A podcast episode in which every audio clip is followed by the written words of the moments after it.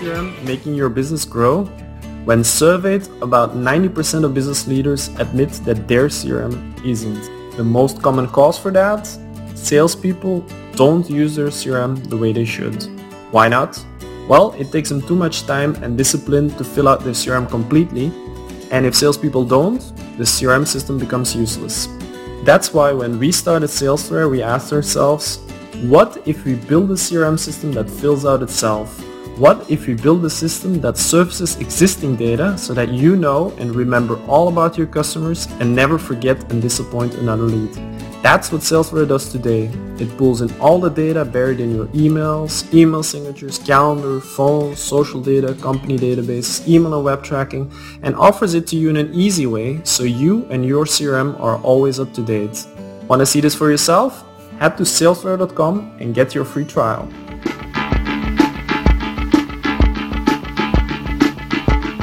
William Eastman, Managing Partner for GrowthWorks Media and Station Director at IBGR. If you listen to any of our broadcasts, you know we consider all entrepreneurs part of one family. People who are the heroes of our societies because they put their soul into the game and risk failure for everybody else. We want to meet and get to know everyone, like having a family reunion. Plus, to provide the highest quality of programming, we need to hear from you. The place to start is to become a subscriber. Every week we will send you our broadcasting schedule, links to show notes, and occasionally a gift like something practical from our toolbox. It is simple to do. Go to our Join Us page, sign up, and become part of the most important global community, entrepreneurs. Never forget, we create over 50% of the jobs around the world. We look forward to meeting you.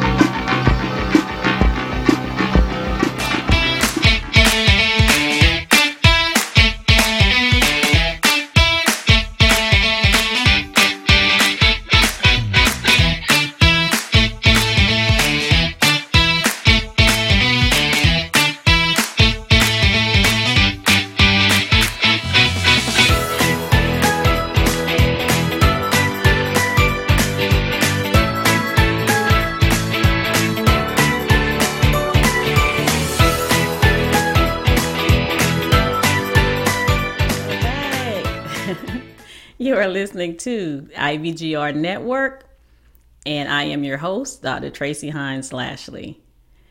We have made it halfway through the show. Can you guys believe that? I want to share some IBGR news. We are launching um, Android and iOS apps real soon.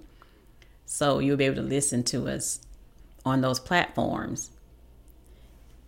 And you've also heard about the exciting regions that we have added to the show. I am really excited. You know, we have Australia on and South Asia, and we already have the African region.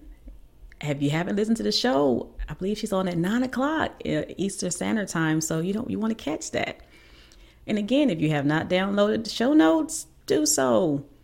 And every time you want to grow your business, listen Monday through Friday, 2 p.m. Eastern Standard Time, and listen to us. We'll help you grow.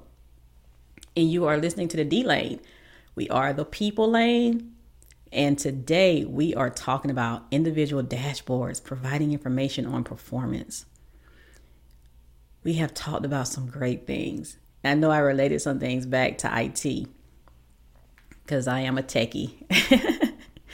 and I also love HR too. But, you know, when we talked about the dashboards and performance, it's like, wow, I related it back to IT because I know you guys can relate when I talk about the computer and the updates on your system. So, we talked about the John Maxwell conference. So, and I talked about the clutch. So we're listening to TD Jakes. He said, flip your organization paradigm. Flip it upside down. Your chart, have your top leadership at the bottom and your people at the top. Remember how I keep going back to people because for one, you're in the people lane, but two, the people make and can also break your organization. So you want to ensure that you are in alignment with what they need. And again, we talked about your heart being open. You know, you need to understand how to relate to people and how to be in a situation to where they feel like they're valued and you do value them. So when we, I was listening to TD Jakes, he says, live to serve the people under you. He said it is a game changer. And it really is. When you show your people how much they mean to the company, they will feel like it's their company too. And they they won't go anywhere. But as soon as they start being devalued, they start seeking opportunities other way, other places. Remember, you've heard in other shows, if you haven't, go back and listen to the podcast. so you've heard in other shows how people leave bad leadership, supervisors, managers, not the organization. So you want to make sure that you are showing them your heart. you are showing them their value. And so with dashboards, it really does. It shows them how valuable they are because you're taking the time out to ensure that you're capturing the right information. Remember, I said you got to have the right info, not just any info. You need to have the right info that is going to help them and help your company grow. So, when we talked about that clutch, remember we're sitting in our car right now and we're holding on to the clutch and we're we're just moseying along in first gear. We go down to second. Okay, we're good. But then we're stuck. We don't know where to go now. Because we thought we had the right information on our dashboard, but we're still not getting where we need to be. So go back in neutral. Go back and ask the people, ask your managers and your supervisors because they're smart too. And if you're trying to do this solo, outsource. Have someone from the outside come in and help you because you can't do it in a silo. You want to make sure that your dashboards are correct, that they're right. What do you need to do? You need to select the KPIs and the metrics that you can track that will help with your operational goals and your strategic goals. Remember earlier, we were talking about how those goals also go in line with your KPIs. Having the right KPIs and helping your employees with their performance, show them the direction they need to go, it helps you with your goals, it helps you accomplish them. And you need to select the data sources and understand the intent and relate it to your employees. So when you're sitting there with them, going over the dashboards, you want to make sure they understand. They might have the look on their face that they, okay, I got it. But have them repeat it back to you. It will not hurt to have them say, okay, you ask them the question. Do they understand? Yes. Ask an open ended question. What do you understand about this? So, how are we going to build the KPIs for the dashboards? It's a relatively straightforward process. You know, first you're going to establish the objective for the KPI. What is the best measure? Numeric or percentage? When will information be tracked? Where will it be tracked? Remember, we talked about maybe in a couple of shows ago about securing your data. Now, when you have your dashboards, you want to make sure they're in a secure location also. You don't want to have PII to your company, to your employees, just stashed anywhere. So let's think about you're looking to track, let's say, incoming leads for social media.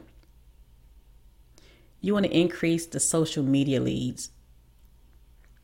The number of leads generated and tracked from all social media resources sources that you have. Maybe it's Facebook, LinkedIn, Instagram, and many others out there. Those are just the three main ones that I use. Are we going to track it on a monthly basis? Weekly, quarterly, annually? How are we going to track that? You need to make sure those on our dashboards too. When we talk about the data points, how and where the information come from? Is it pulled from a server or is it going to be manual entry? Now, remember, if you do a manual entry, you need to make sure you have the staff that's trained to do this because you don't want them plugging away, doing data entry, and it's all the wrong information or they don't know what they're doing. So you got to make sure that you're resourced for whichever platform you do decide to do. And once you have the detail, um, the details, it's also good practice to establish an owner. Whoa, an owner? Yes, an owner of that KPI. So if something happens, guess what? You know who to go back to. Let's say, hey, okay, you're the owner of this KPI. Remember, I was talking about change requests? Okay, if a KPI isn't tracked, they go back to me, my supervisor, my my leadership goes back to me and say, "Hey, Tracy, um, I don't see you putting any changes in for this, and I know we've had patches to the network, so why aren't you doing it?" So you see how that's relevant. they know exactly who to go to when they're not when I'm not being tracked. The information isn't tracked right. So that's what you want to have in your company. You want to make sure that you know who owns that specific KPI. So when you're pulling your dashboards and something doesn't look right, you know exactly who to go to. So with me, I know the employee who is tied to that KPI. Guess what? It will be on that employee's dashboard. Yeah. So you see how all of this is going back and relating to each other? You need to track this appropriately. And there are three main questions that you should ask when you're creating your dashboards. What do you need to track with the software? Yes, there's software that you can have that you can track all of this with. Or you can create a spreadsheet. You know, I mentioned before, I'm a spreadsheet junkie. I will spreadsheet something up in a heartbeat. and that's a tracking mechanism that I feel comfortable with. And I create my dashboards on there. And you know, it's one thing to have the dashboards, like I said, but I have to make sure I have the right information on those dashboards. Because I have been in a situation where I'm just tracking way too much. It's like, uh oh, I got to go back. I got to look at this all over again because there is a way that you can have too much information. You want to have the right information. And the second question what features your business require for the dashboard? You know, you want to make sure that you're able to use what you have.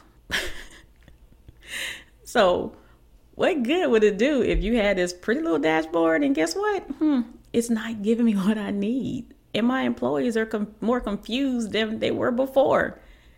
That won't help you or your staff. So, you want to make sure that you have the right requirements on the dashboard and have the right budget. You don't want to go out and buy some fancy software and you can't even use it and it's just sitting there as a paperweight. yeah, a paperweight because why you can't use it. so make sure that you have the budget. So hey, you might be, you know, a small business and only thing you can afford is Excel. Cuz guess what? Most companies have Excel on their computer already. So just get your staff trained up on it. You can even go out to YouTube. They can show you how to, you know, create dashboards. It's, it's pretty simple. So, you know, low budget, you can still do this. It is crucial that you do this. And we've already talked about why it should be done. We talked about what should be done and how. But when we come back, we're going to talk about some best practices. And I'm going to share some things that you guys can do. So, you have been listening to the D3.008 individual dashboards provide information on performance. And this is Dr. Tracy Lashley, and I will be back in a few.